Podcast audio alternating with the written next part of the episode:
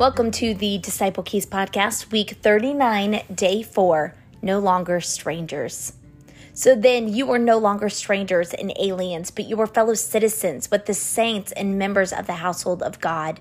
Ephesians 2 19. As a follower and believer in Jesus Christ, you are now truly and forever a beloved member of the body of Christ, the family of the living God. Fellow followers are your mother and brothers and sisters.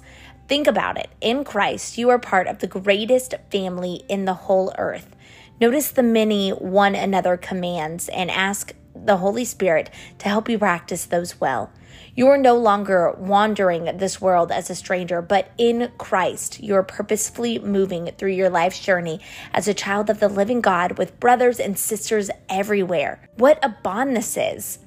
Today, ask the Holy Spirit to expand your understanding of this great heavenly family of God and ask Him to show you your part in growing that family throughout the world.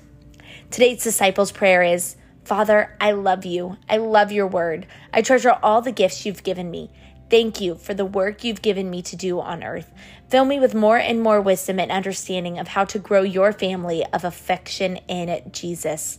Help me love and serve my sisters and brothers in your love and power.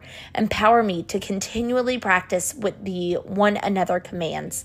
Help me be your witness and multiply others to go and do likewise and our unreached focus, Father. Thank you for the gift of intercession and prayer.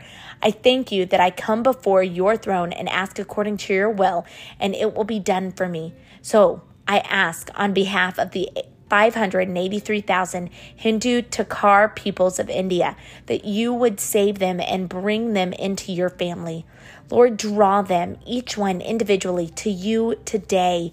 Shine among them. Bring light and life to their hearts by your grace.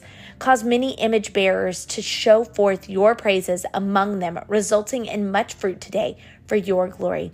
In Jesus' name I ask and pray. Amen.